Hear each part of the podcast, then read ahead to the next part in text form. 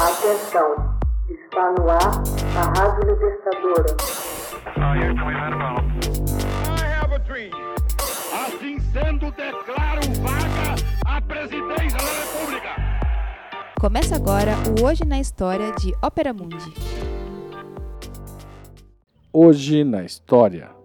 21 de novembro de 1975. Senado dos Estados Unidos acusa funcionários de complôs contra líderes mundiais.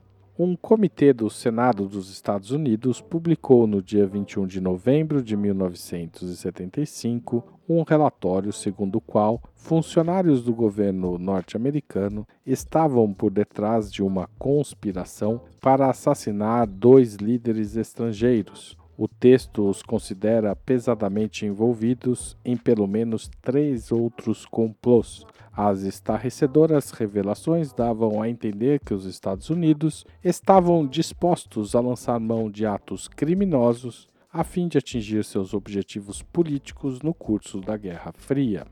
O Comitê Senatorial de Exame das Operações Governamentais, que dizem respeito às atividades de inteligência, presidido pelo senador democrata Frank Church, afirmou que funcionários de alto escalão instigaram complôs para assassinar o líder cubano Fidel Castro e o presidente do Congo, Patrice Lumumba. Além disso, os funcionários norte-americanos, aspas, encorajaram ou tinham pleno conhecimento das conspirações que levariam à eliminação de Ngo Dinh Diem, no Vietnã do Sul, do general René Schneider, do Chile, e de Rafael Trujillo, da República Dominicana.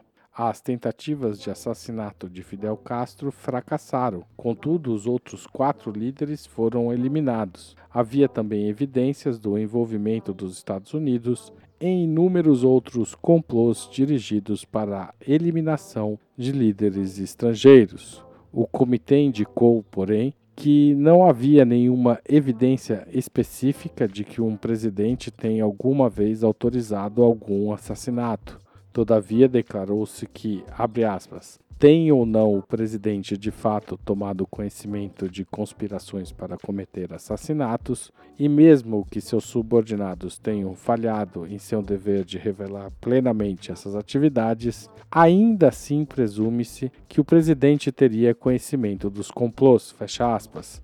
A Agência Central de Inteligência, CIA, foi merecedora de especial condenação pelos seus esforços de recrutar atiradores da máfia para matar Fidel Castro e de mercenários para assassinar Patrice Lumumba.